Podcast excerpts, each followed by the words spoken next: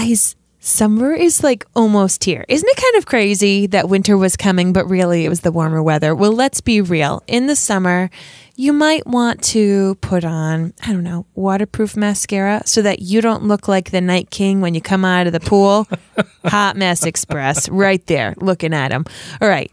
If you're in the mood to try out some new makeup or skincare, you know who to call. It ain't the Ghostbusters. It's me, Minute with Mary.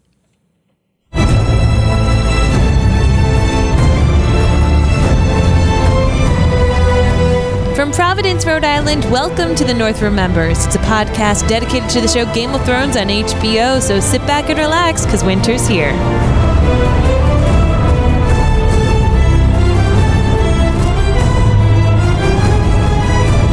Hello, hello, everybody. How's it going? My name's Mary Larson. My name's Blake, and I had a sudden realization the Ooh. other day. Yeah?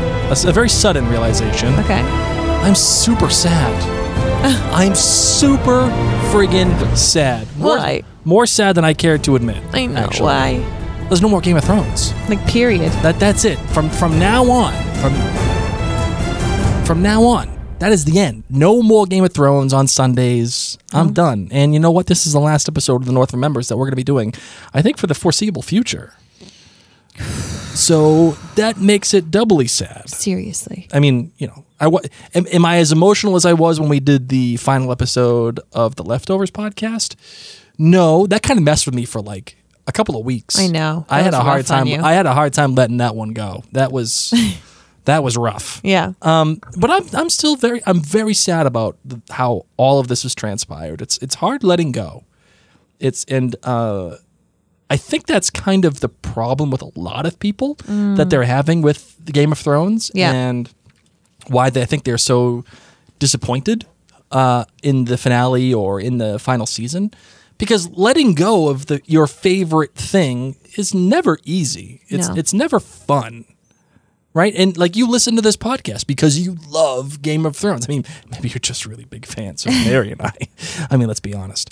Um, but you know, you love Game of Thrones, and Yeah. seeing your favorite thing just go away, it sucks. Yeah. it sucks, right? I mean, who the hell wants to let go of that stuff? Nobody. Nobody, man. Yes, no, nobody. um, so we we've taken some time here, obviously, to do this final episode. I think we're, we are going to tackle uh, the Last Watch, which is the documentary at the end of the season. Yep. But I also think that this episode should focus on season eight as a whole, uh, and m- maybe with a highlight of the finale. Okay. What do you think about all that? Do you think that makes sense? Is there anything else that you want to tackle as you know, we're to gonna see how it goes because I I too have been sad. So here you are being like, "This is the end." I don't know if this is the end because you know the documentary, of course, was really the last thing that we've seen. Mm-hmm. Um, so we're just gonna see how this goes. But I too am sad. All right, you ready? too am sad. You ready to get in the show? Isn't that so terrible? it is terrible. It I'm like, sucks, I'm man. It sucks.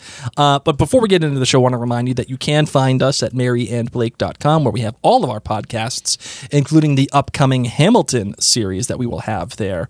Uh, it is for patrons only. So if you want to hear it, you do have to become a patron of Mary and Blake at Outlandercast. Uh, if you do that, you can hear it. Uh, otherwise, all of our other podcasts are for free and ready for your entertainment and enjoyment, uh, including the aforementioned Leftovers podcast. If you're looking for a brand new show to obsess about after Game of Thrones has now ended, check out The Leftovers. It's also on HBO. You will not be disappointed. Uh, we also have This Is Us Too, which is dedicated to This Is Us on NBC. Uh, we have You've Been Gilmored, which is uh, about the Gilmore Girls. We got we got more podcasts than you can friggin' control. All right, we get, we we're we're all over the place. And if you want to find us on social media, you can just check us out on Facebook. That's generally the best place to look at us. Just look up Mary and Blake, and the same thing for Twitter too. We are on Twitter. Generally, it's just me replying on Twitter and not Mary. So uh, it's so you're warned in So- case you're like, "What is this sass?" It's not me. so it's Mary and Blake on Twitter, uh, and that is about it. Marvin, anything else before we get into the rest of the show? That's it, man. All right, let's do it.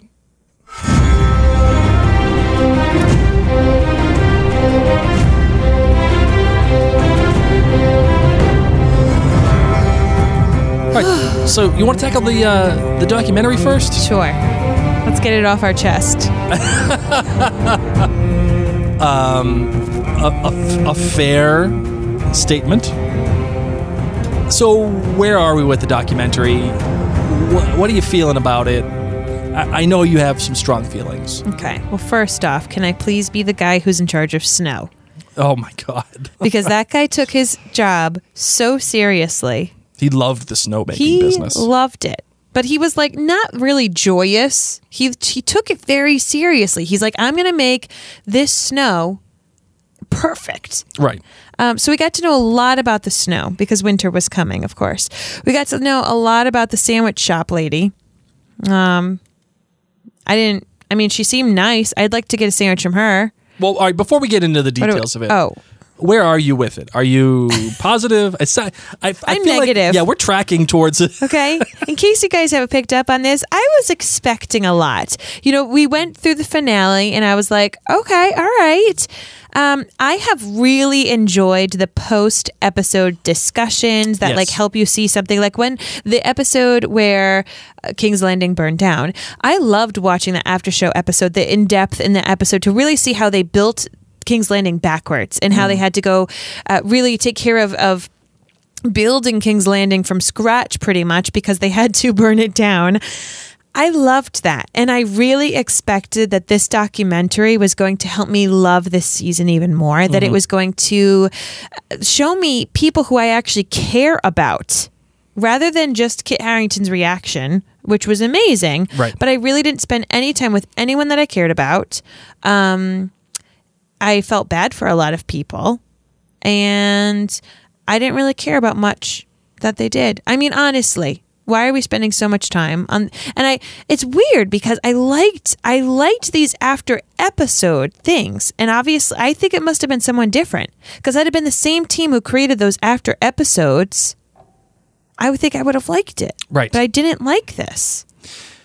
Yeah, it's hard uh, because you- you're so invested in the people that you've watched, Mm-hmm. and I could even think I could even make an argument that you're invested in Dan and Dave, right? Yeah. Um, you're invested in the Double D's because they're the showrunners. You've spent a lot of time with them over the years, especially if you're an avid watcher of Game of Thrones. You've watched probably all of those inside the episode things, and you feel like you know them and Yes. you want to see more of them.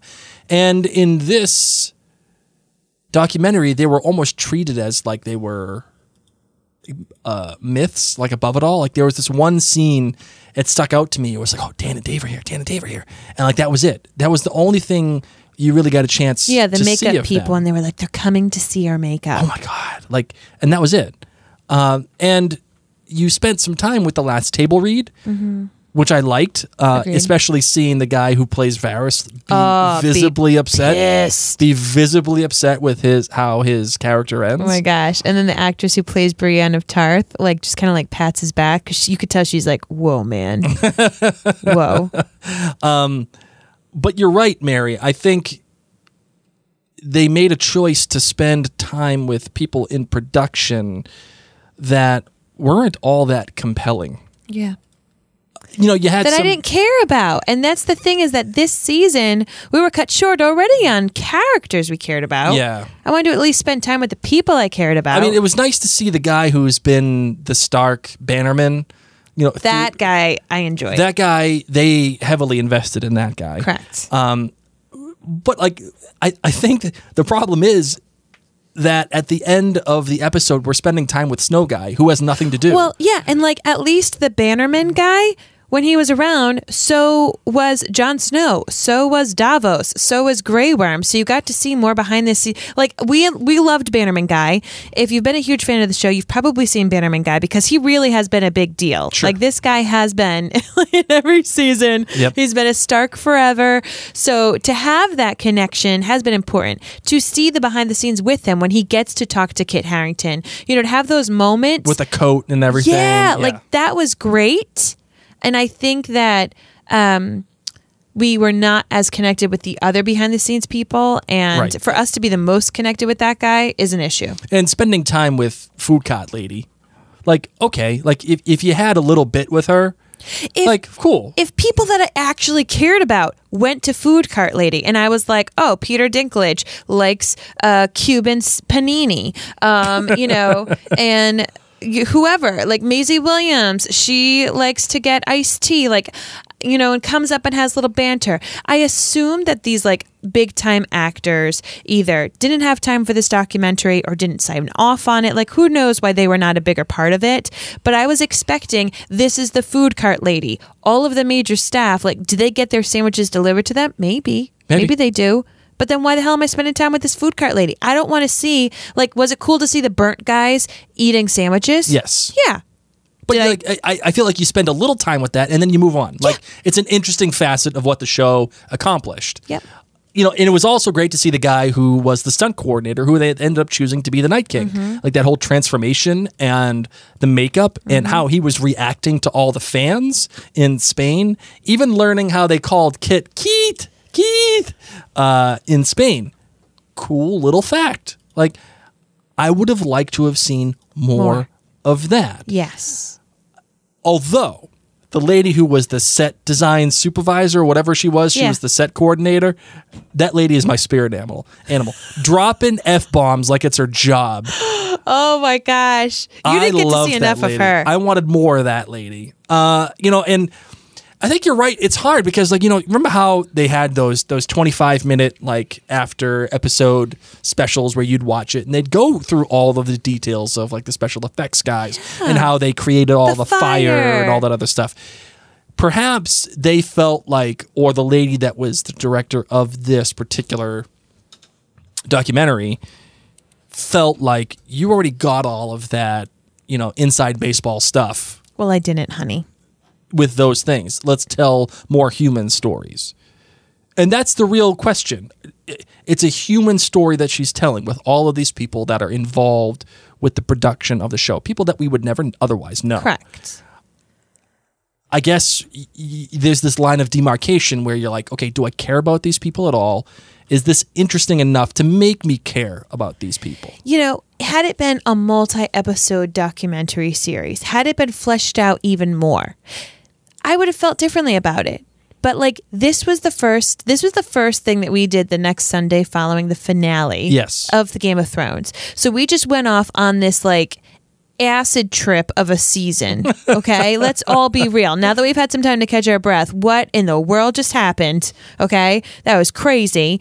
And then you go from that to this kind of weird documentary that's really short. And I remember it ended and I looked at Blake and I went, that's it? That was it. Like, had it been four weeks of that and spending different time with different people, and had I spent more time with the people who were these beloved characters, I would have been really happy. I would have been fine spending so much time with Snow Guy Sure. or Food Cart Lady or, um, you know, the prosthetics makeup lady who, who missed out on so much time with her child. I would have, like, it was cool to watch. But when it ended, I said, Are, wait, wait, that was it? Yeah. I wanted it to enlighten the finale a little bit more. Yes. I Enlighten wanted- the whole last season. Yeah, and it did. I mean, it did on on a basic level, like uh, you know, the the set design and how it was all created, uh, and in how much time. And they're like, this is literally impossible. We can't do this. It- it- again, this is inside baseball stuff where you're like. Wow, that is incredible how they Yeah. how they manufactured an entire city Yes. Like that. I find that interesting. I think perhaps if we got more of that, I mean, we're repeating ourselves here, uh, Yeah. but uh, you know, Basically, it was like a C. It wasn't a failure. Didn't It was blow me like, away. Not at not at all. Not at all what I was expecting because it was the finale. It was the documentary after the series finale. The series fin- the finale wasn't um, the most stellar finale ever. Um, so I was really hoping that it was going to fill in the dis- the disappointments that people had, and it did not work. I think the thing that threw me off was that there was essentially zero involvement with the showrunners. Or yeah, yeah. and because of that, it's almost like, Uh, uh, of course, they approved it, right? I mean, of, of course they did. Uh, uh, If they didn't, the, the person wouldn't be on set. They wouldn't be filming. There wouldn't be a documentary. Mm-hmm. But to not have that guiding hand almost. Yeah. You know that that uh I- I feel like we could spend more time with people that we didn't know and didn't necessarily care about if mm-hmm. we spent more time with the Double Ds. And since they had no involvement with it whatsoever, I just felt like we were being told a separate story that just happened to run in conjunction with the f- finale season. Mm-hmm. Mm-hmm. And th- that isn't as compelling to me. It's it's just not. Agreed. So uh, those are our thoughts. I know we didn't go, you know, huge. We're not going to go really in depth because mm. I mean, I, I enjoyed it. we it. could, but I mean, but what's the point? What's the point? it just didn't do it for me, guys. Will I watch it again? Probably not. I, I doubt that it will be on my replay. like whereas I will probably watch the after episode clips when I do my rewatches of Game of Thrones. Absolutely, because it deals directly with the people that we know and care about, and how specifically how each episode was particularly made, decisions, why they were made. I've we've been watching Chernobyl, right? Um, and I've really enjoyed that show. So if you get a chance, you watch Chernobyl. There's a podcast with the writer and creator of Chernobyl, the show. His name's Craig Mazin and it's called the Chernobyl Podcast. It's been published by HBO. You can find it on HBO Go, HBO Now, Apple Podcast, Stitcher, anything you can think of, it's it's there. And I love listening to it. It's only five episodes. It, it has one episode per episode of the actual show. Not itself. uplifting. Um, but you get a chance to listen to Craig Mazin say, This is what we did. This is why we did it. We made it as close to historically possible as we can get. And then we took liberties in other places for dramatic purposes. But this is why. Had we gotten something like that, I'm, I'm, I'm all on board. Yeah. Uh, but I don't think that we got that. Not in the slightest. All right, so so all right, so let's not be negative about the ab- about the the documentary anymore because I feel I feel bad. Somebody put a lot of love and time into it, and they cared about it, uh, and you know they they wanted it to succeed. So I'm sure on some level it did succeed for HBO, and I'm sure a lot of people watched it. Um, but I just Oh, yeah. A lot of people probably watched I, it. don't- I just don't want to be negative anymore about it. Um, Sorry. no, that's okay. Um, I want to talk about the finale a little bit. And I also kind of want to talk about the finale in light of the season. So, why don't we do this? Okay. Tell me your thoughts on the season as a whole first, and then tell me your emotional journey with the finale, because I know you've had one, uh, as have I. Okay. We've been on a roller coaster. Okay. Break it on down. What am I doing first? So let's talk about the let's you know what get let's do let's do this. What is your dragon rating for the final season? Hmm. What do you what do you have? wow. Okay. Um I'll give you mine. Okay. Yeah. I'm a four seven on the final season. Okay. Uh It was it was good, Yeah. not the greatest. Yeah. I would put it below season six, but above season five. Okay. right? Um, and below seasons one, two, three, and four, and seven. So, like, yeah, I would put it below six. So, I would put it probably in the, you know, mid to lowers of the seasons. How about you? I have a question. Yep. What happened in episode four? What? No, I'm serious. Battle of Winterfell's three. So one, everybody's happy. Ride a dragon. Wicked nice, wicked fun. Okay, cool. We're cool. Except, oh shoot, I learned that you're my my aunt.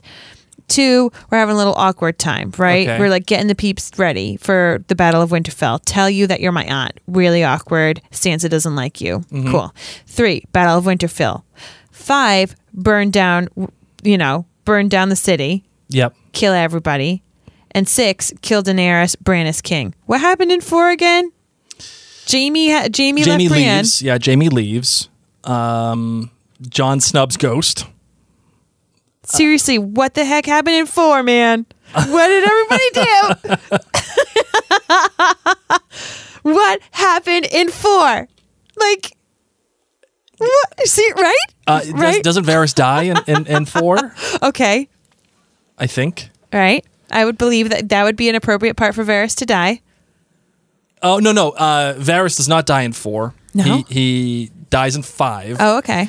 Um, he- this is when Varys has the conversation Okay. with Tyrion, and This Tyrion is- says, yeah. "Please don't." Yeah. And, and- and so all that stuff. But what else? That's one piece of the puzzle. Um, oh, oh, uh, she uh, Daenerys makes uh, Gendry uh, the Lord of. Oh, this is the party for Arya and Yes. Gendry wants to Okay. All right. All right. So, that being said, um I would agree with you. I would say a 4.7, which is low on the Mary scale but relatively high in life in, you know, on a scale of 1 to 5. Missandei dies. Really? Yes, at the end, she dies at the end. Okay. I thought she died at the end of the Battle of Winterfell. No, Okay, she's okay. All right. All right. So, uh, yeah, I'm giving it a 4 7. You know, I still love Game of Thrones. This season blew me out of the water in regards to the CGI work, in regards to the amount of work that was put into it, the sets. Um, I, I think visually and emotionally, I was blown away yep.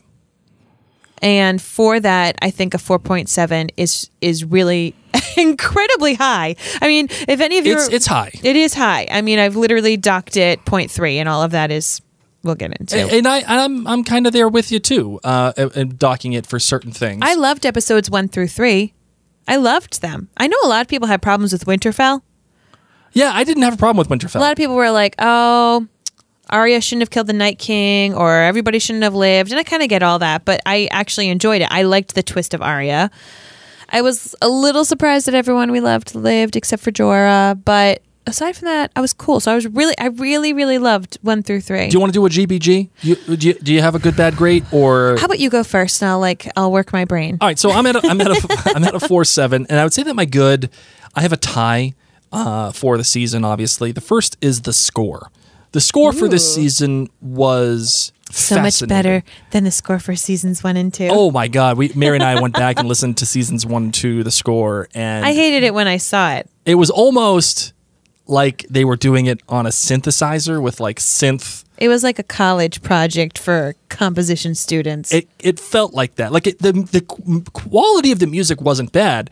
It was like the writing was good, but I felt like just the the um, execution of it just sounded cheap. Uh, because of that, it was not so good. Agreed. But the the score for this season was spectacular, and I am remiss uh, because I didn't mention it in our previous episodes for the finale. Because especially during the finale, the the one part of the score that stands out to me, it was this beating bass line as they were dr- hitting the sticks on the ground as Daenerys is walking up and talking. okay. Uh, that was visceral. It's not that I haven't heard something like that before, but Mm-hmm. it was just it worked so well with what the visual storytelling was trying to give us. Yeah. Um, it reminded me, in I've said this before about certain things, but it reminded me of the Governor's Pulse in The Walking Dead, Mm. uh, in seasons three and four of The Walking Dead when the show was good. Yeah. Uh, and Bear McCreary nailed it with that theme. So I really liked that. But the the tie with it is absolutely Jaime knighting Brienne. Uh, um, oh, nice. Took my breath away. That that whole thing it made me cry. It made me very emotional. Mm-hmm. I, I couldn't get enough of I mean, and part and parcel with that too is the entire scene with all of those characters sitting in front of the fire before the battle. so good. That whole fire scene is is tremendous. Yes. I could watch that over and over again. Like and and, Yes. and it breaks my heart a little bit that Bryan Cogman is not getting his spin-off of Game of Thrones. In fact, that he's moving on to the Lord of the Rings trilogy. Uh, well, I'm sorry, he's moving on to the Lord of the Rings show that's being put on by Amazon. They they've now so good. employed him for that show. Be so good. So it's going to be interesting how that happens. But Jaime knighting Brienne was one of those emotional, really memorable moments from season eight that I will never forget. The bad, though, is that I just d- didn't have enough time to spend with Jon and Danny. Mm. In the- and I, I think the unfortunate problem with season eight is that the entire season it rested on that conceit. It rested on the conceit that Jon and Danny loved each other and wanted to be with each other. Mm-hmm. If you didn't buy into that, you didn't buy the season. Agreed. And you didn't buy everything. And we're going to get into this a little, little bit. Um, but if you didn't buy it, then there was a problem. And it's not that I didn't believe that they could or could not be together. It's not that I didn't believe that they should or shouldn't be together. It's just that I didn't get a chance to spend enough time. I didn't, I just didn't, like, I didn't see what they were seeing No, in each other. no. And I wanted to see it. I, I, I desperately wanted to, but I just didn't see it. Yeah. Uh, the great for me though is the craft work. The craft work on this show, uh, it's impeccable. Agreed. Impeccable is not even the word. It is astounding. It's befuddling how sensational it is. You'll never see anything like this again on a television. I mean, you might. I I, But not anytime seriously doubt soon. it. I I don't know. I mean, maybe Westworld, maybe. Uh, I mean, that is a show that has a massive budget. No, I'm not saying like anytime soon, but maybe in like 10 years. Maybe I, you know, the one that is kind of ironically enough lining up to be something like this size, and someone that is pouring a ton of money into it, is Amazon's Lord of the Rings show. That show is going to be massive. I'm so excited. I know, me too. It, it's going to be massive, uh, and it will be similar, I think, in scope to what Game of Thrones is. It'll be interesting to see what kind of effect it has on the zeitgeist. You know, um, if if it does become something of that ilk, because there's a whole community of Lord of the Rings people out there that just adore the books and the movies they they are thirsty for this kind of show. So I I'm wondering what it's going to be like. Anyway, Yeah. Sorry, Marvin. What do you got No. for, for yourself? Okay, so my good. Let's see, my good. My good was that I really felt like I got to see everyone I cared about a lot. Mm-hmm. I I agree that I wish I had more time with Jon and Danny, but I got to see everyone I cared about a lot, and um, for that I was thankful because it was such a short short season. They could have snubbed people, and I really do. I mean, even look at Podrick or Theon. You know these this what would be smaller characters. I mean, heck, we even got to see Yara. Like we got to see everybody again, and I'm thankful for that. I'm Sure. thankful that I got to say goodbye to everybody. Everyone got a proper goodbye. Everyone got their moment. I don't know one Okay, character that yeah. was that was set aside for nothing. You know what I mean? Agreed. I think everyone got their moment to just And shine. for that, I'm thankful. yes. All right. What about your what about the about, about your bad? I mean, the thing that stands out to you where you're like, this should have been better. It should have had. They should have had more time. They should have had ten episodes.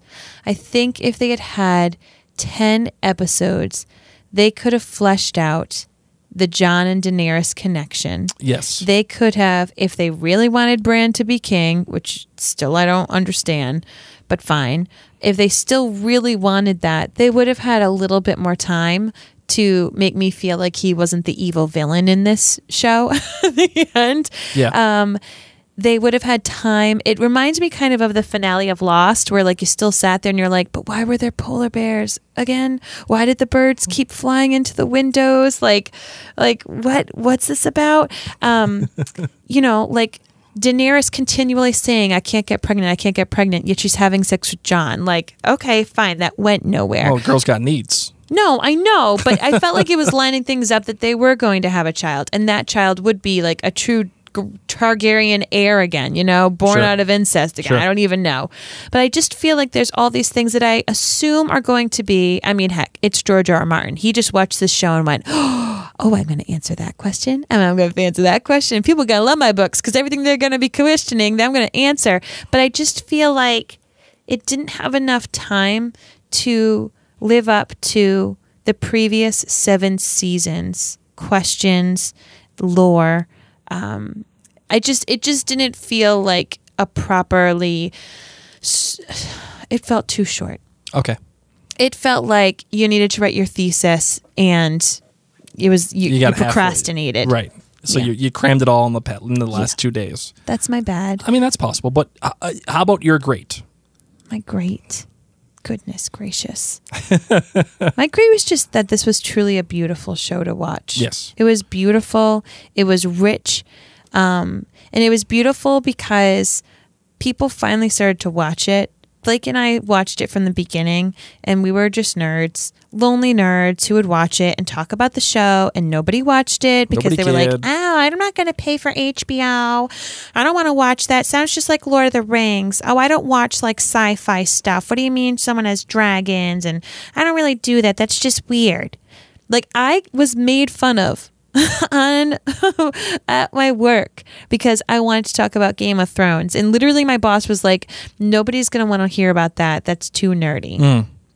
And I love that it has become like this superpower that it has. I love that nerds have taken over the earth and that um, other people were able to see what we saw, and that hopefully these people will be inspired to read the books. So you've had an emotional journey with the finale. Truly. And that emotional journey has taken you up, it has taken you down, it has taken you left and right all over the place. Yep. Explain to me what you've felt over the past three weeks now. It's been three weeks since the finale. we needed to digest. and uh, again, we, we wanted to take this time to dig- to digest, sit with it, let it let it simmer, and go where it takes us. So, where has the finale taken you? Where are you right now with it? I'm still a little lost. and I think I was better off in a place after I'd seen the finale. I think I was in such a high and I was just so excited and I was blown away and I was thankful that the Stark children were all alive and that they all seemed to be living their happy little lives. But I feel so lost for Daenerys' story. And Yep. as I've had more time to settle on it, I really it's tough because we cheered for her for so long. We were all like Tyrion. We were all Tyrion in this show, right? We all were like, wow, we cheered for her. We cheered for her when she killed everybody. And, you know, the Starks have been really good forever. So go Team Stark. But, um, you know, I loved I loved so much about this final season. I did. I thought it was beautiful. I loved gearing up to Winterfell. I think I struggled with the fact that Winterfell happened in episode 3 and then I sat there scratching my head saying, "Wait, what? What do we do now? Like now it's just mere mortals." You know, since hmm. since episode one of season one, it's been yes, these mere mortal wars go on. There's battles go on between the houses and the people, but really, there's a supernatural force that we can't comprehend that's coming for you all, and that was ex- extinguished in episode three, and there were no more magical ramifications except for weird Bran. You know, why do you think I came? Um, is that what he says? Why do you think I came all this way? Why do you think I came all this way? I don't know, Bran. Why'd you tell me, bro? Stop warging into crows, Bran. Do something useful, Bran. Like it was just it was just so epically fun to watch. I loved the length of each episode. That was really I mean, yes, it could have been 10 episodes long, but it was nice to have such long episodes. I'm still I've I've gone downhill, guys. I've gone downhill in my happy factor for Game of Thrones. It's very very bittersweet for me. I was on like this really good high Yes. and now I'm bittersweet. I'm kind of in the same boat with you. After the finale, I was on board with it. Mm-hmm. I liked the guts that it took to do what they did Yeah. and the craft work that it took to do what they did. Yeah. Then I, you know, as we got to the podcast and we were talking about it, I, I felt that it was competent. And I've said that now a number of times. After the podcast, uh, and this is why we took a lot of time, I feel like both of us, you and I, got pretty negative for a little bit there, where we were disappointed and we Yeah. were let down. Uh, we didn't say a whole ton about it. Um, and I, I've kind of rebounded now. I'm kind of Oh, good. I've kind of I'm kind of back onto the competent level. Yeah. And I, I'm kind of back onto the competent level because I, I think what they set out to do, which is give us a give us a satisfying story with Jon Snow, mm-hmm. and tell us what happens to Daenerys. Because again, it, it is based off of the Song of Ice and Fire. They even reference that in the show itself. The book about which Sam writes this story is called The Song of Ice and Fire. So, Dany and Jon, that makes sense to me. Having said that, though, like when we were talking about this podcast, we were saying, okay, when are we going to do this? When are we going to do like the final like post mortem, mm-hmm. you know, on this thing? I I didn't want to have it just be what the beginning of this podcast was, which was, you know, what did you like, what you didn't like, what was, you know, what's the GBG of the whole thing. I, I, I wanted to actually get to the story. I wanted to get to the feeling mm. of it all. And I, and I didn't know how to do that because I, I had gone through this whole roller coaster of, ex- of emotions with it. And then I was just I was actually looking for inspiration for our next Hamilton podcast because I'm also having trouble or I was having trouble with finding my way in on the on the podcast how to approach it you know how to break it down and and what's the story that I want to tell Yeah. with you about Hamilton so I was looking for inspiration and I just happened to come across an article uh, I think it was in Variety I forget where where J.J. Abrams was talking about episode 9 of Star Wars. And J.J. Abrams is the director and writer of episode 9 Star Wars. And when talking about uh, episode 9, he said uh, this He said, This trilogy is about this young generation, this new generation, having to deal with all of the debt that has come before. And it's the sins of the father, and it's the wisdom and the accomplishments of those who did great things, but it's also those who committed atrocities. And the idea that this group is up against the unspeakable evil. And are they prepared? Mm. Are they ready? What have they learned from before? It's less about grandeur, it's less about restoring an old age, it's more about preserving a sense of freedom and not being one of the oppressed. And I started thinking about that in terms it just happened to happened to think about it in terms of Game of Thrones. And I said, "Wow, that is really apropos. That Yeah. that is extremely applicable to what Game of Thrones was trying to do, in my opinion. You know, it started this whole season. You could see that they were trying to come full circle with where they were in season one, right? You, you, think you, there were obvious allusions to that. Am I wrong or am I right? Because you're giving me a face like I'm wrong. I just don't understand why the White Walkers do things in those little symbols for the children of the forest. Like I think of episode one, and I don't understand what happened. What do you mean? Like they killed the Night King that easy, and then it's all done. I don't understand. Why do they make those symbols?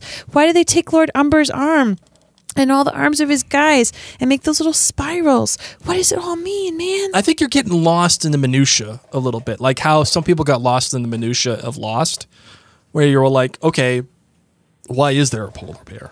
Like, oh, I, I mean, I guess that I mean you can you there's a polar bear there because they were doing experiments, you know, from the Dharma Initiative. Th- that was the reason why the polar bear was there Why did the birds fly into the windows? because Walt had special qualities that he attracted the birds. Why?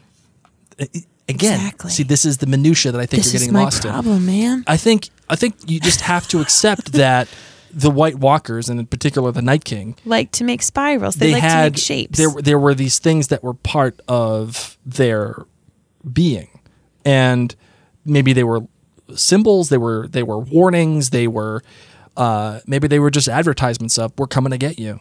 Like this, th- there's we we don't you don't mess around with us. I think there is a logical argument to there, but you said something that kind of resonates with me, which is what are we doing in the beginning of the first episode?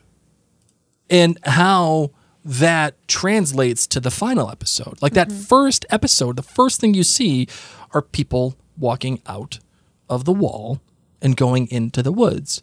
And the last thing that you see are people walking out of the wall and going Oh, into the woods. cool. Right? And this is what I'm getting at. Like the final shot of the series is Jon Snow walking with all the wildlings into the north. And we've we've ended where we've began, not and quite literally with the first shot of the series, yes.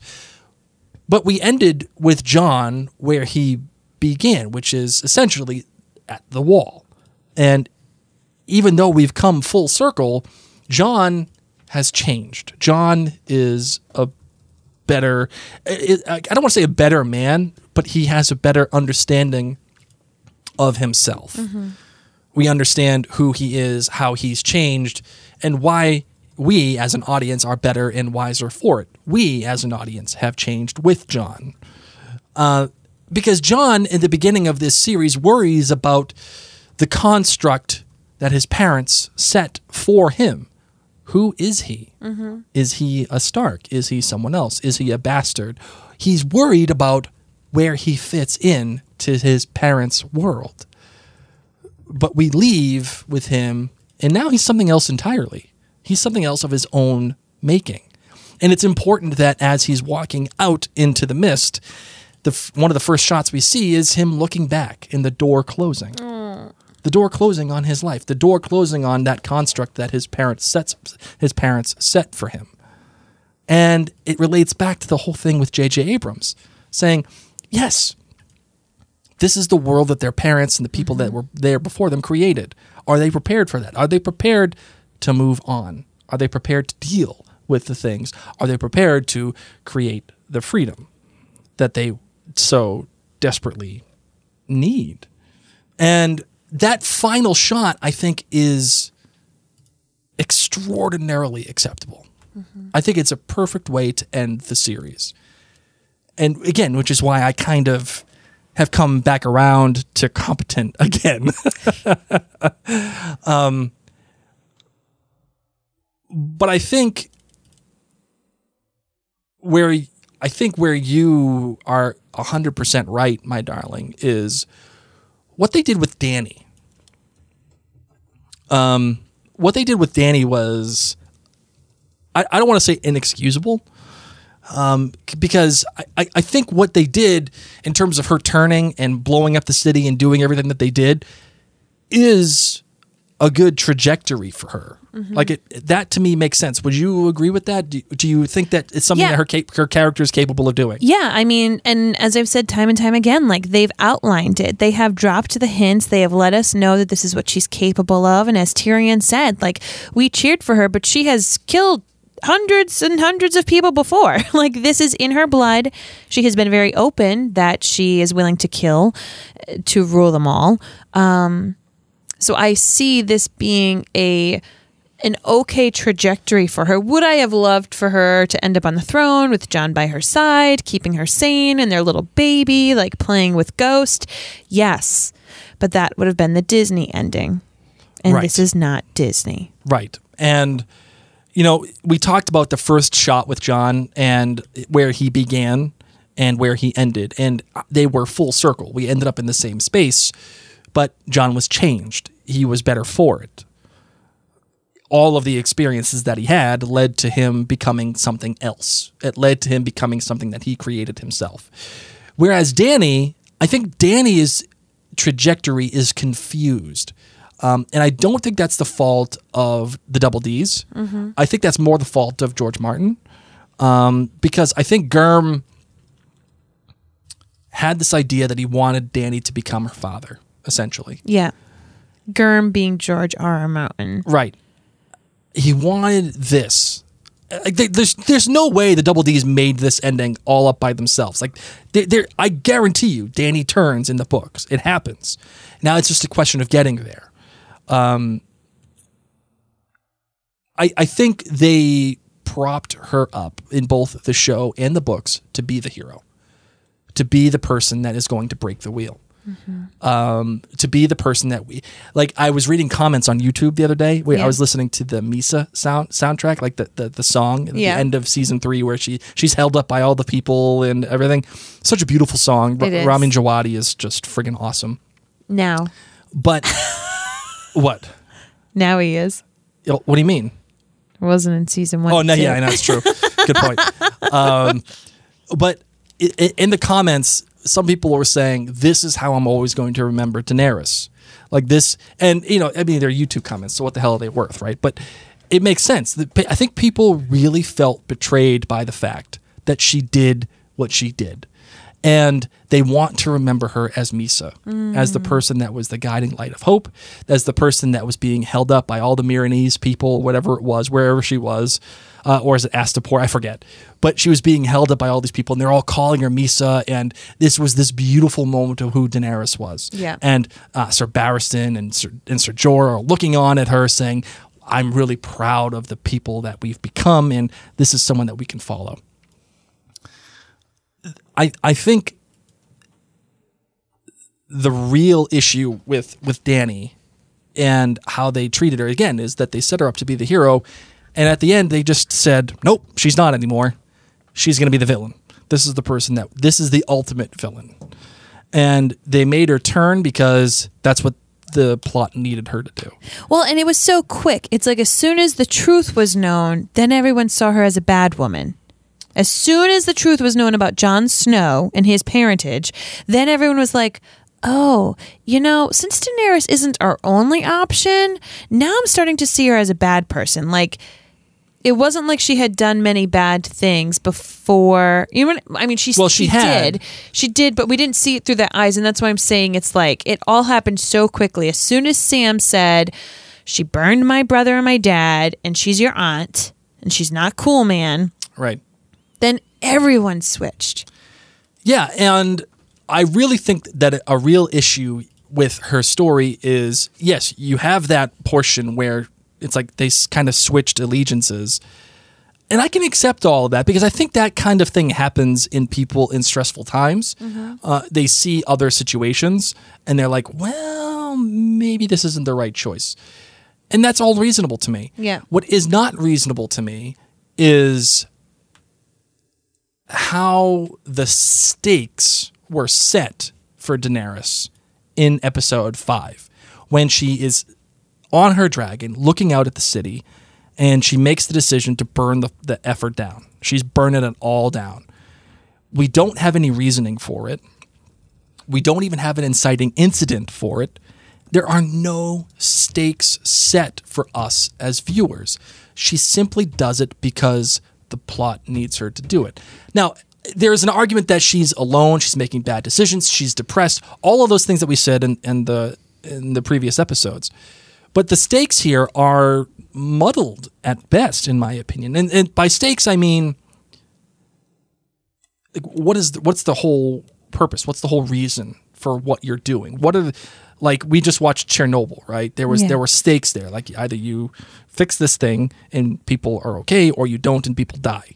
Those are stakes. Mm-hmm. What am what am I risking, and what happens if I fail? Those are two staple things of stakes. What am I risking, and what happens if I fail? What are the consequences? And we don't really get to know what the consequences are in the finale. We don't know. Okay, Right. so all of King's Landing is burnt. Like nobody lives there. All the homes, everything, it's all burnt to ashes. Cleanup crew on aisle nine like needs to do the entire King's Landing. So who ends up living in King's Landing? Now that Daenerys is dead, who's ruling all of the, you know, Slaver's Bay? Like what the heck's going on there?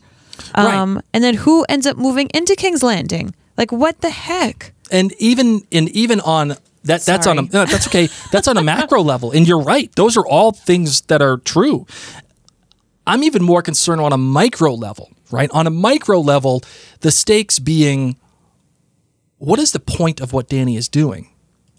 Like what what happens? What is she risking?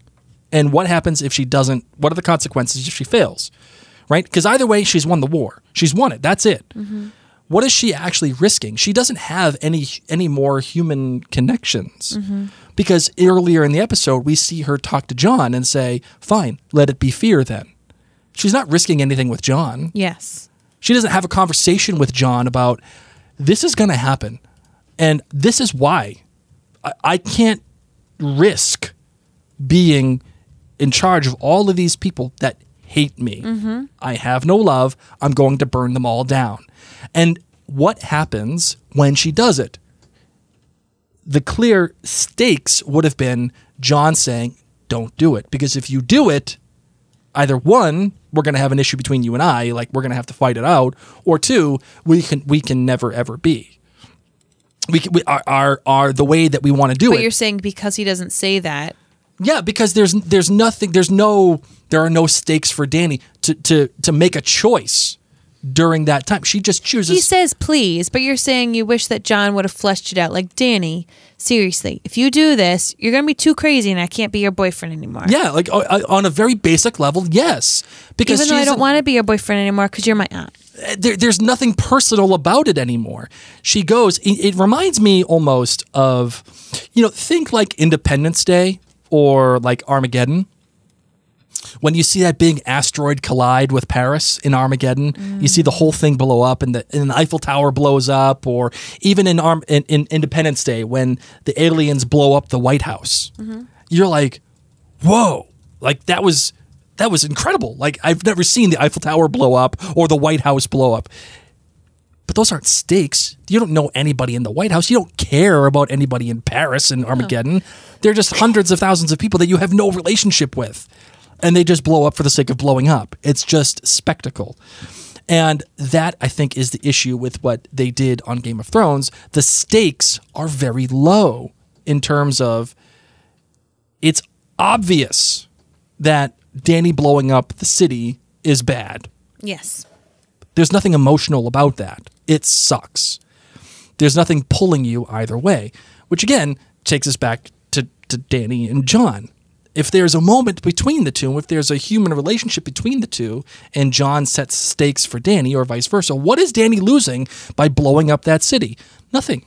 But if she does, if he sets those stakes, she loses Jon, she loses her humanity. You could argue that she does lose her, her humanity, especially with the visual aspect of her with the dragon wings behind her. She's finally become the dragon. She's lost all touch with everything.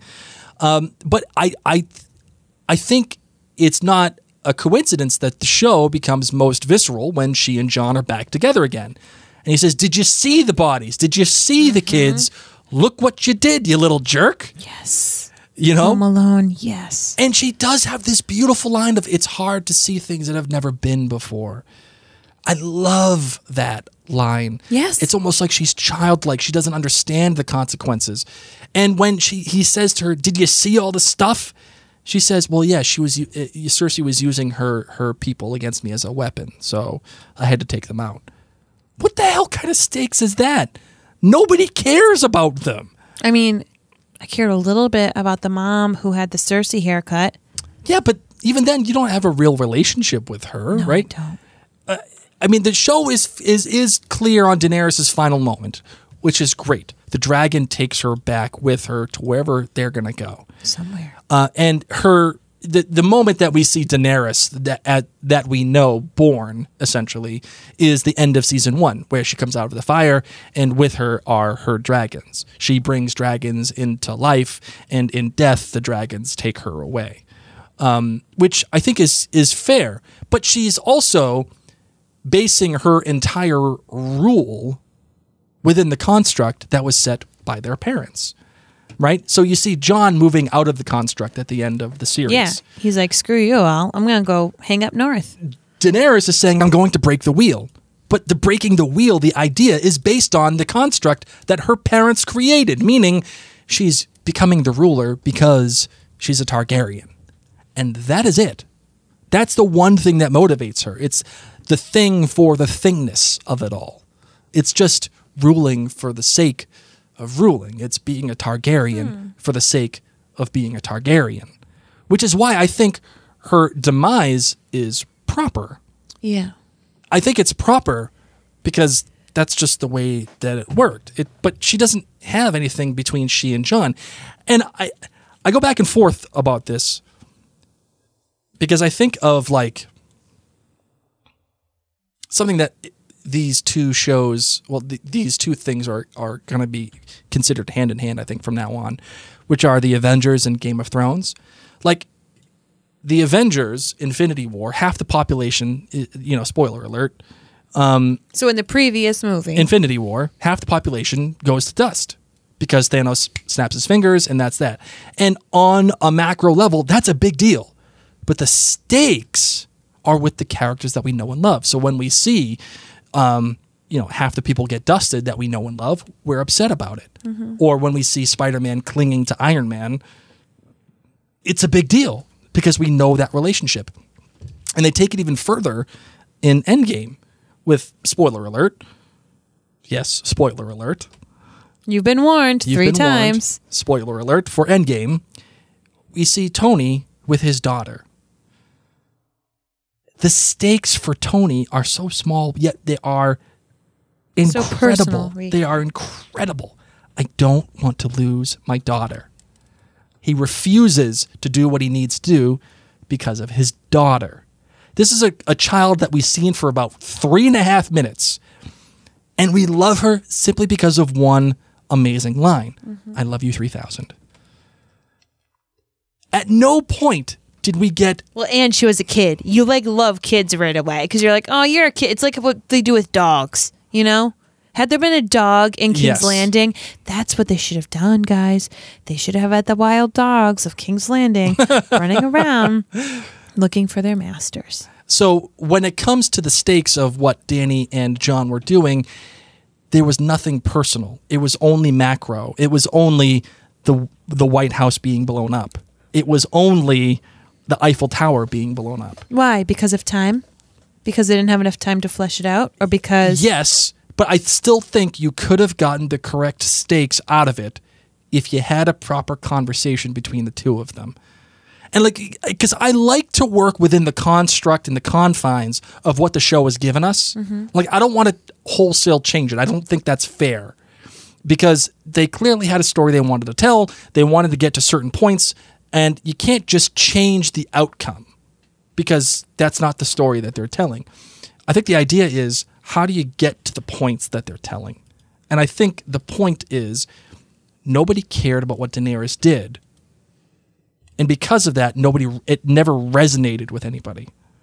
And once that happened, you couldn't buy into the conceit that Dany had turned and that Jon needed to kill her because of it.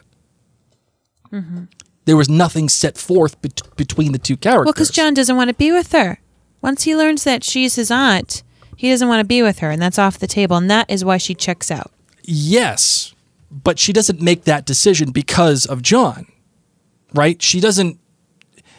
That Jon's decision has no bearing on whether or not she was going to do what she was going to do. Yeah, because she's alone.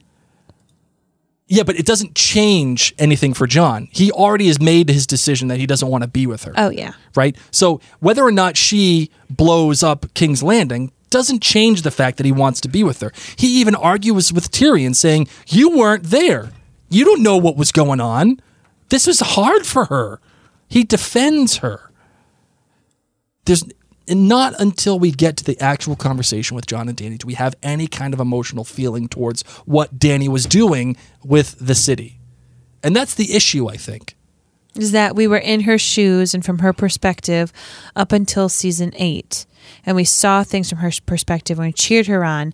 And now we're in the Stark's perspective, we're in Sam's perspective, and we see Dany as a villain. Yeah, because so suddenly her connection to humanity is gone. And when she says, let it be fear, then all of those stakes, all of those personal connections, the humanity of what she is capable of doing is now gone. Well, and I just feel bad because keeping it real, guys. You know, when you've gone through a breakup and like it's the heat of the moment, like that day, and you kind of do something a little crazy.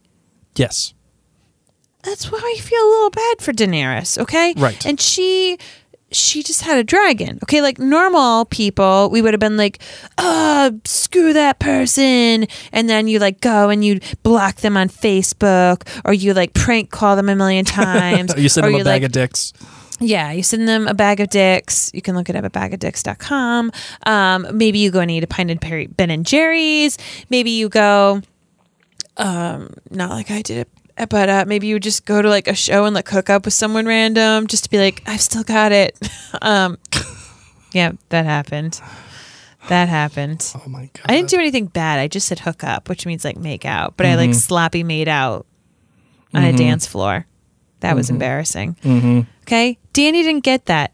Dany didn't get to go to a local pub, find Brienne of Tarth, drink out of, uh, you know, Tormund's giant goat horn, a lot of mead, and just get smashed and have Podrick sing her a slong about his dong and You know what I mean? She didn't get that. She didn't get the Ben and Jerry's guys. Mm-hmm. She had a dragon and she just went a little crazy. She found out her boyfriend didn't want to be with her anymore and there was nothing she could do to change it. Yeah. And she's all alone and Cersei sucks and the Night King sucks and everything sucks, okay guys? And all of us have had those days. We've all had those days. Uh, you know, I can accept like the whole thing with with Brienne and Jaime. I can accept that. Like I love how they ended that with Brienne and Jaime. oh my gosh, most people hate it. I yes. loved it. I thought it was friggin' awesome. I like I just I thought it was so fitting that she writes in the book for him. I just thought that was Oh, that yes, not him leaving and going to. right. But see, that's a case where we where where we are judging too quickly. Um, we're judging too quickly about the arc that Jaime had. Yes, was it not as befitting in season in episode five that Jaime dies with Cersei and Cersei has this kind of death where she's just alone? Yeah, I mean, I, I would say that that's not wholly satisfying, but seeing Brienne with tears in her eyes writing in the Book of Good Deeds and in the Book of Brothers at the end saying how he defended, he died defending his queen, that is fitting to me. I, I, I Yes. find that exceptional Yes. and it, that it's by the hand of Brienne of Tarth who's doing it. Yes. exceptional. Uh, uh, the thing, talking about the first and last scenes with all of the other characters, the first scenes with Sansa, who wanted to become this woman who She wanted to be the wanted to be the queen. queen, and here she is, full circle, back in Winterfell, the queen. She's changed. She's better for it Queen of the North. but she's the queen of the north. Even Arya. Arya was a girl that never fit in. She was a girl that was doing her own thing. She was the one who was making fun of Bran as he was doing the arrow, that's doing the bow and arrow, and shooting it better than he ever could. yes. She never fit into that world. She never fit into being the lady. And what is she doing at the end?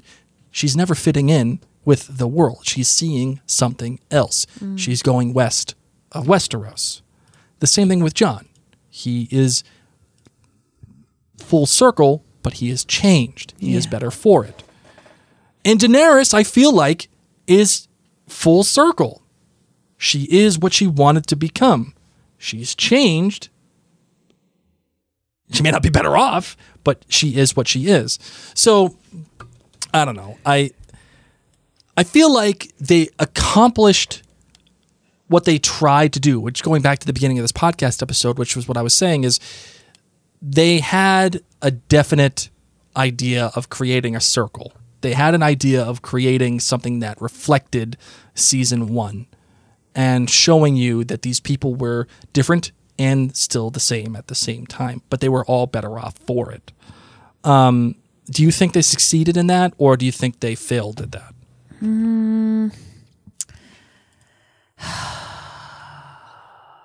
That's a great question. And I think that it was neither. I mean, I will say that they end off the show with Bran being king, and that to me is an absolutely unearned Agreed. Okay? ending. That's my problem. That's an absolutely That is unearned ending. that is my biggest problem. Now that I've had time to sit on it, is Bran being king? Because I honestly sit here saying, Bran, you flipping new. You th- let's be real. This isn't even Bran, okay, guys. I'm not Bran anymore. I'm not Bran anymore. Yeah, you know what? the three-eyed raven is the king, and he knew. He knew he was going to be asked to be king. That's why he came down. He well, we knew- can we can assume that he knew. let's be real. He flipping knew. This is the kid that like Hodor Hodor. Like this is the kid that like talked to his dad as he was walking up to the Tower of Joy to go see baby Jon. Like this kid can do magical things, but when it really counts, when it really counts, when he could have easily warged into a dragon and had that dragon eat the Night King, or he could have done something cool, he warged into a bird because he knew, oh, in my dream, I'm king anyway. NBD, no big deal. For those of you who don't know. Who are not hip to the lingo. like, he literally was like, I'm just going to pretend that I'm, like, I'm just going to sit here, but I know I don't have to do jack crap because I know I'm going to end up on the throne someday. So I'm just going to go be a raven and like get the aerial view out of this. I'm going to get the drone view of Yeah. this epic battle that I know I'm going to live through. Not only am I going to live through it, but I'm going to be king. that line, the final line with with Brand saying, "What do you think I've I've been came all this way for?" It's a damning line. It's it's something It needs that maniacal laughter underneath it. yeah, like you know, like it's Everyone else, like, I agree. Jon going up north and like truly loving it. Jon was always pumped about the north. He never saw it as a place for broken things and and bastards and you know thieves and everything. He he was pumped to go up north. Arya's always been different. Sansa always wanted to agree. I agree with so many of these circles. I Yes. really, really do. Brandon Stark, the third eyed raven, not cool. it's it's an unearned ending, and I would accept it. It. It's almost as if the Double D's and even Germ have no idea what to do with Bran.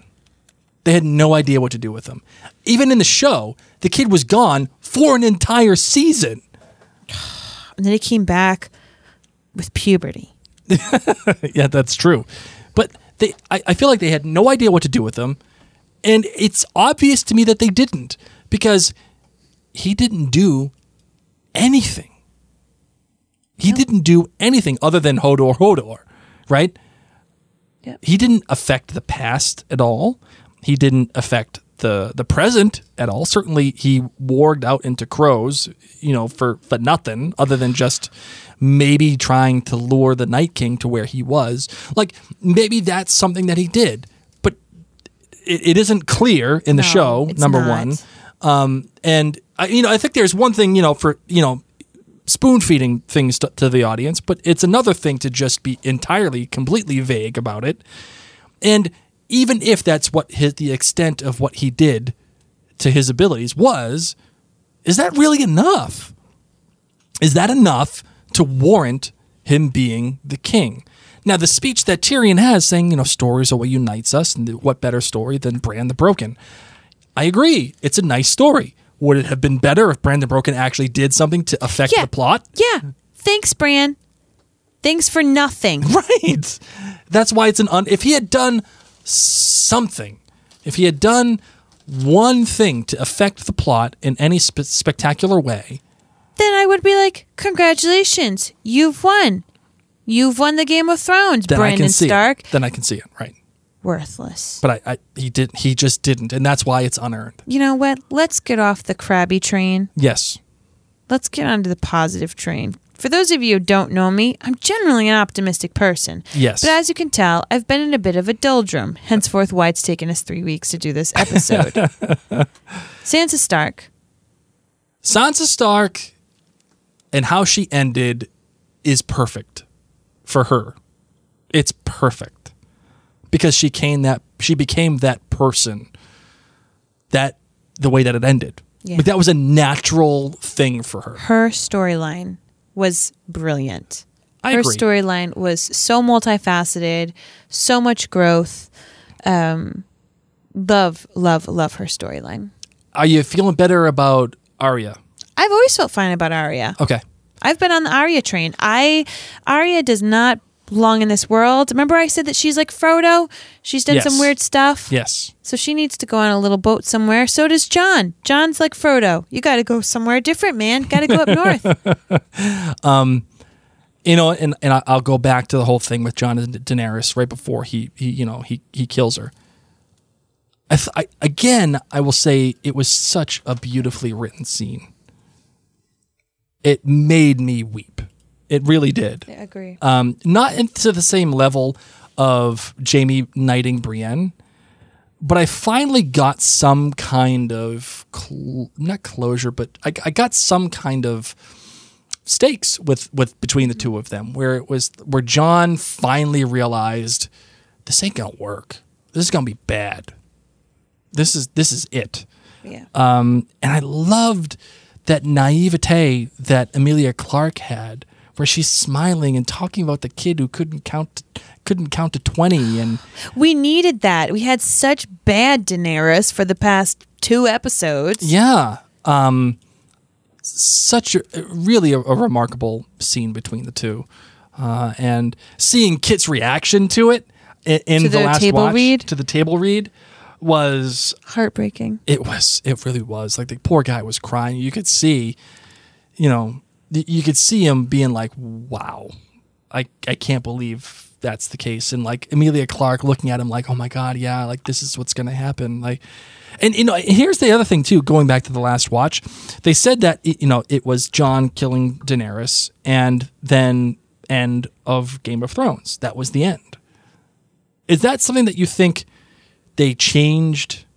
Well, they said that they filmed multiple endings, different endings for Game of Thrones. Yep. So that people wouldn't know and couldn't really spoil it. So, yeah, they said in the documentary, they made it seem like Jon stabs Daenerys black. Like done. Yes. There there's the end of the se- end of the series. I know it's kind of a useless it's kind of a useless exercise. But given the fact that we've we've talked about these final shots and the denouement, if you will, Denouement.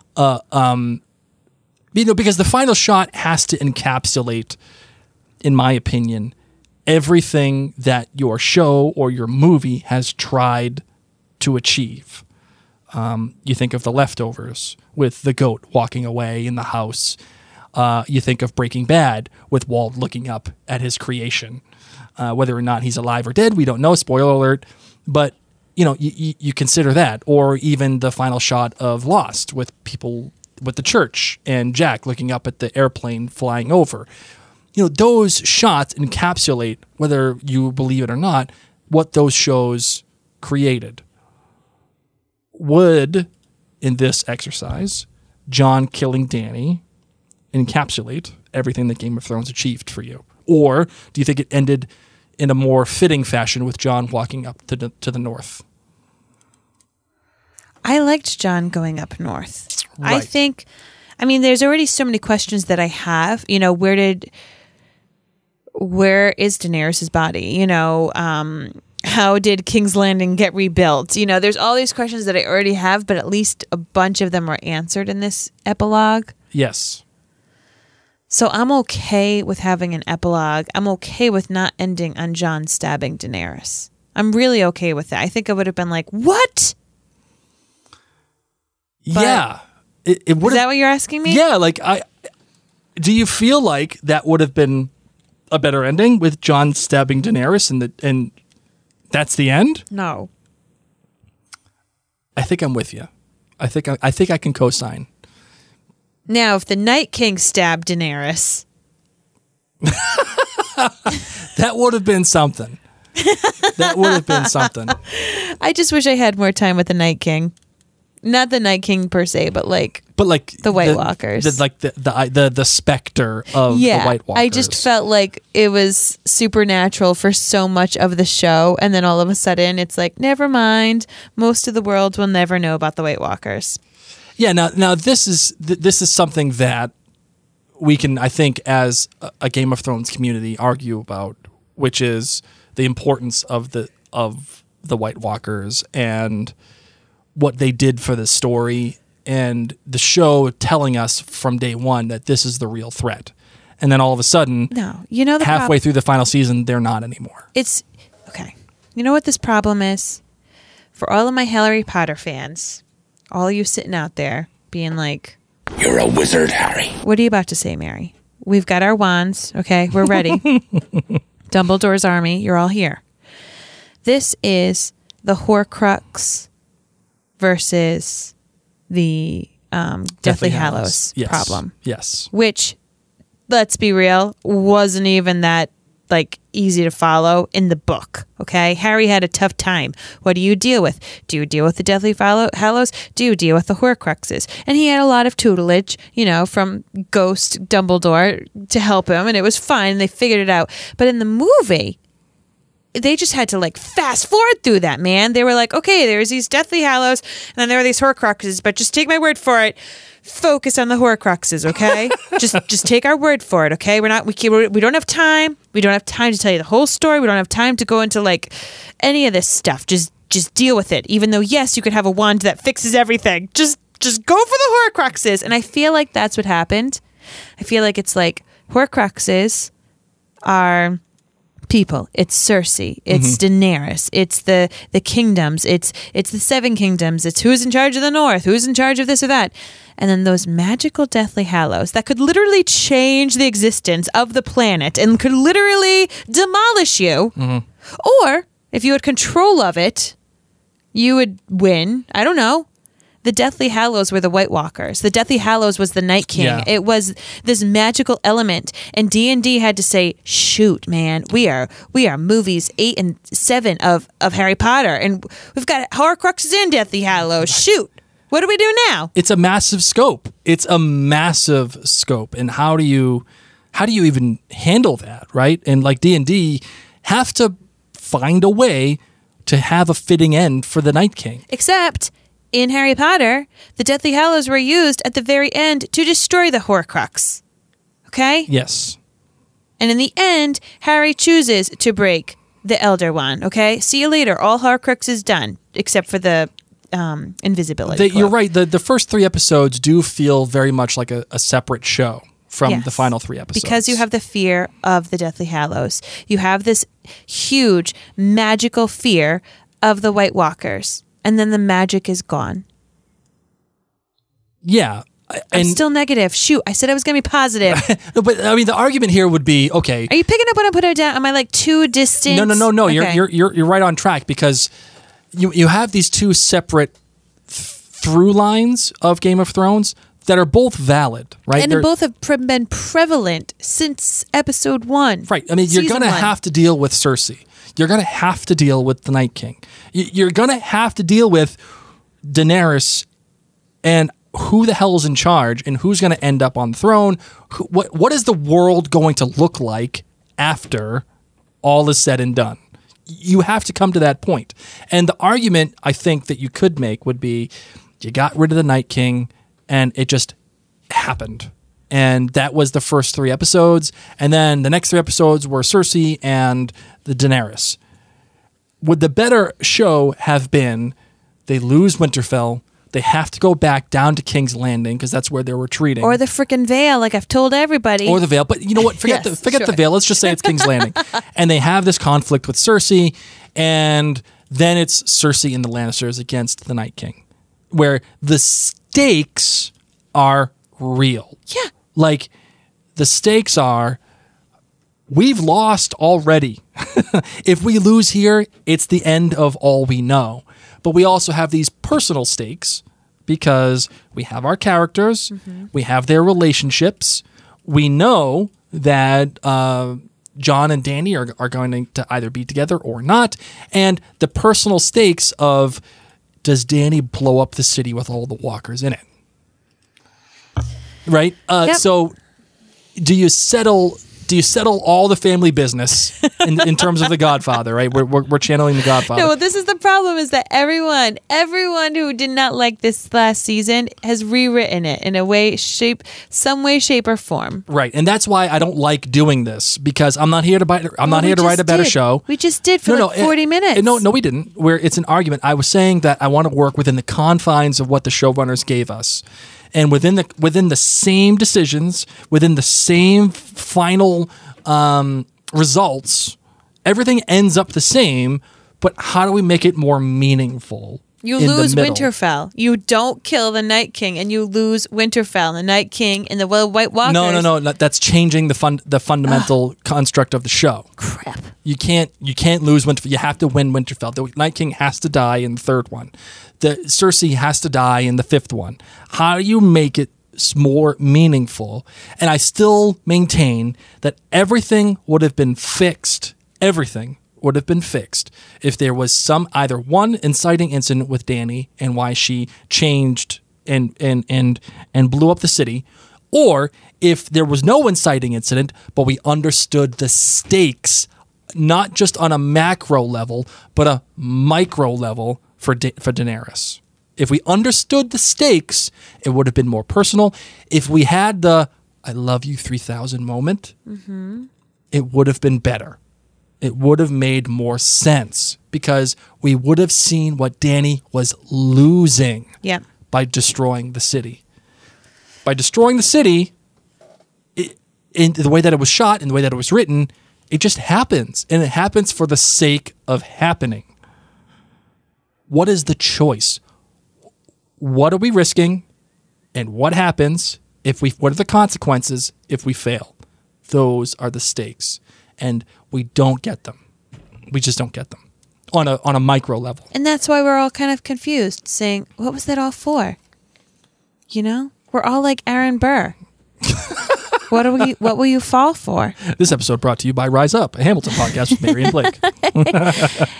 So, I mean, overall, as I said, four point seven.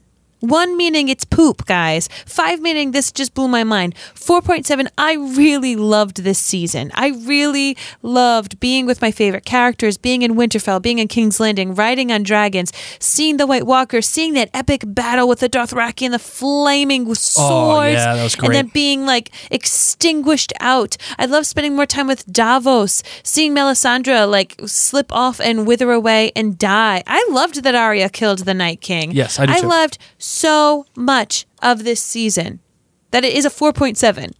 like right. And, and, and ending ending on a positive note here, we're calling this episode of what we're doing here, we're calling it A Dream of Spring, which is the title of the final book of A Song of Ice and Fire uh, that George R. R. Martin is writing. It will be the final title of the final book.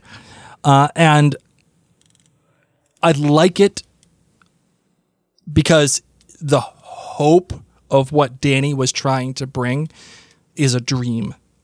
The hope of what Jon is trying to live after now that he's created his own construct is a dream.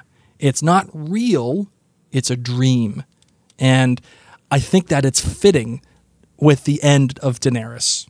That it was the dream of Daenerys. It was the dream of Mhysa, the dream of a Targaryen Mhysa. coming back and, and ruling uh, justly, and and and the the whole world being right again, and having that little callback moment of the of the plant in, uh, in above the north of the, The wall snow, and the yeah. snow, and and it was spurting through, and and maybe winter is over because the Night King is dead. It's a dream of spring, and here the dream of it all is that we began and we ended in the same place. But we, as an audience, and I think as the characters of the show, we have all changed. We've all grown. We've all become better for it.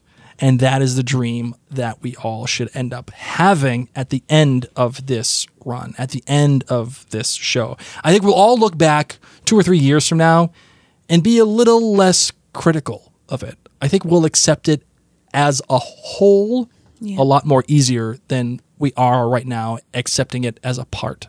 it's just one of the things that I had said to you was, you know, we've been doing a lot of rewatching of previous seasons and previous episodes, and Yep. you say, "Oh my gosh, all of this, all of this, the red wedding, like everything led to this." And it was so fast and so abrupt, and we got whiplash from it. But mm-hmm. also, society got all in on this. As I said before, it was just us hardcore nerds watching and reading it before. I didn't read it, but Blake had read it, but we were all watching it before. Mm-hmm. And it was like this tight knit little thing. And then it became this juggernaut in society. And when society gets behind it, society's rather negative. I know I've been negative this episode, guys. Please forgive me. I'm not myself tonight. um, but when society gets behind it, of course, people are even more critical. You know, we had T-shirts, we had Daenerys T-shirts, we had Targaryen, we had everything, and so because of that, it became this monumental thing. I mean, people had Game of Thrones parties, finale and premiere parties. Yeah. It became so huge that when it didn't live up to your expectations, it was ginormous. Versus. I mean, I I've been honest. I generally don't like the first two slash three episodes of a season of Game of Thrones. I found it to be very slow pace. I'm rather bored mm-hmm. had this been the way that this final season was, had it been stretched out, we might have been bored the first couple of episodes. And then what? People would have been like, oh, this season sucks, you know? Mm-hmm. So I don't think they could have made the masses happy. I think that people would have always been critical. Um, everyone feels like they can write a better story. But I agree with you, Blake, that as we look back on this, we're really going to be amazed and in awe about this fictional amazing story that took us to a world unlike our own with dragons and white walkers and family dynamics and plots and backstabbing and this in unbelievably strong family that like families that stick together through thick and thin. The Mm. Yep. Lannisters and the Starks stuck together. I mean, Tyrion didn't stick to Cersei, but you know what I mean. Like he still he still wept at their death. He Yes. still they were still siblings. and he was still trying to save her in the end. Right. Right. Right. So- Right, right. I mean, it's perfect. I mean, there's just so much that you get to keep thinking about and unraveling. Um, and as a whole, I'm just so thankful that Game of Thrones was in my life. Yeah, I, I think saying that you know D and D are bad writers is unfair. They they gave us seven, if not eight, tremendous seasons of a sh- of a massive, I mean massive, gargantuan show, one that pleased us all so much. We loved it so much that there are podcasts, there are blogs, there are T-shirts Yes. they people loved it so much that they hated the finale, or at least some people did, Because it had to end. because it had to end, and having your favorite thing end sucks. It's the worst. It's Burr. the worst, Burr. It really is, and that's the way that I choose to look at it. People loved it so much, they felt so much that they were disappointed. Because if nobody cared, nobody would have talked about it Agreed. if it didn't matter, it wouldn't matter. And here we are. We're still talking about it three weeks later. This will be something that people will um, digest and analyze for years to come. The same way people are digesting and analyzing the ending to Lost, the same way that people are digesting and analyzing the end to Breaking Bad, or even in our case, The Leftovers. People talk about this stuff. And people have always done this with books. When you get to the, you know, when you're holding a book, especially when it's like paperback, Yep. and you can really feel the thinness, and you're like, I have three pages left. I have two pages left. Mm-hmm. I have one page left, and it's not a series, or it's the end of the series. And you know that this is the end. This is your last time with these characters in this world from this author's perspective. and having it being new. And you don't want to put it down. hmm You don't want to read that last word. You do not want to close that cover because it makes you sad. Do do you remember reading the final words of Harry Potter and the Deathly Hallows? Yep. You, do you remember how, you know, with the with the epilogue and everything, you were like, you just didn't want it to end. You, you, I didn't want to read the final chapter. Agreed.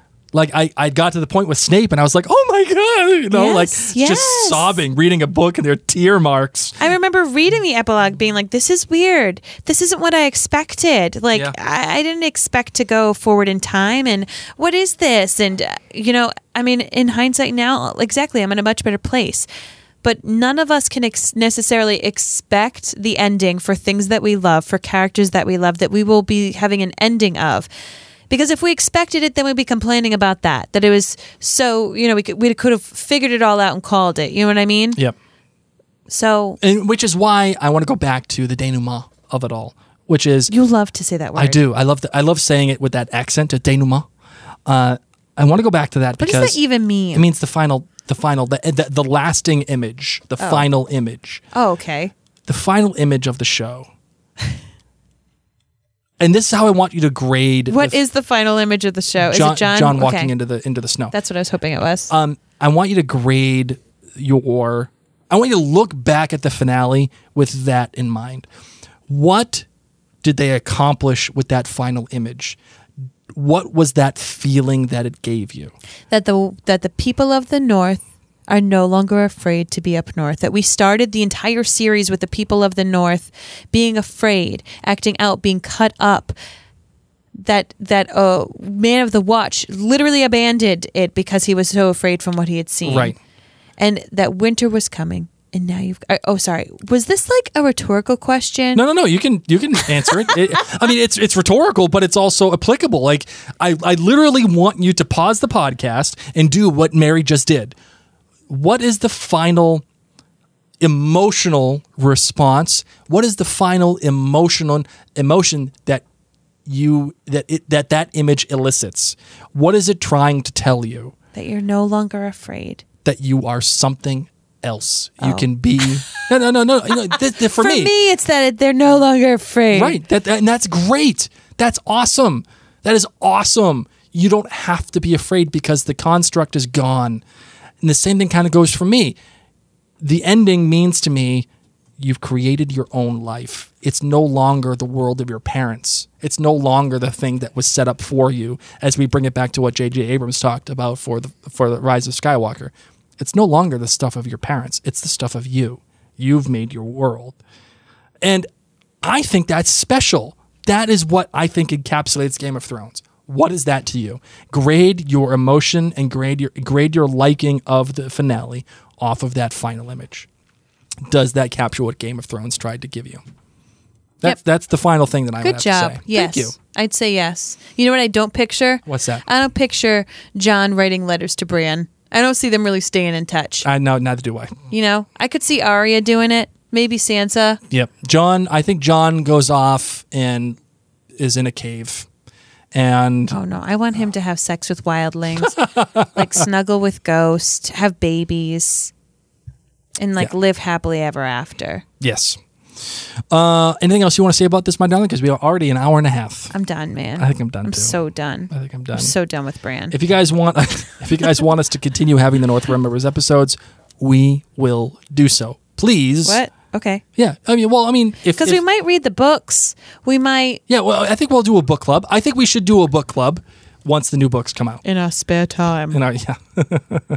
um, but if you want us to continue having the episodes of the North Remembers, if there are topics uh, about which you would like us to talk, then we will. Please email us and let us know.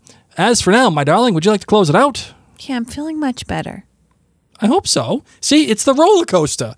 You just gotta talk it out. It's Gotta- just it's just the Bran beef. yeah, the Bran thing sucks. Like that's my beef. That it, that's a it's, it's still it's a legitimate beef. I th- I honestly feel cool with everything else. Um, I would have liked it to be stretched out. I would have liked, but I'm saying like major plot points. I would have been cool with. Yeah, I think I'm cool with everything. I think I'm, I, honest to God, I'm really cool with everything. If we had understood the stakes a little bit more, it would have been better. But I'm still cool with it because I because I can I can at least infer those things. That's part of my head canon. I just love Podrick. I'm glad he at least he gets a good gig out of this pushing Bran around. He's a knight now, Sir Podrick, the pusher. the pu- Sir Podrick the Pusher. All right, uh, you ready to close this out? I am. All right, let's do it.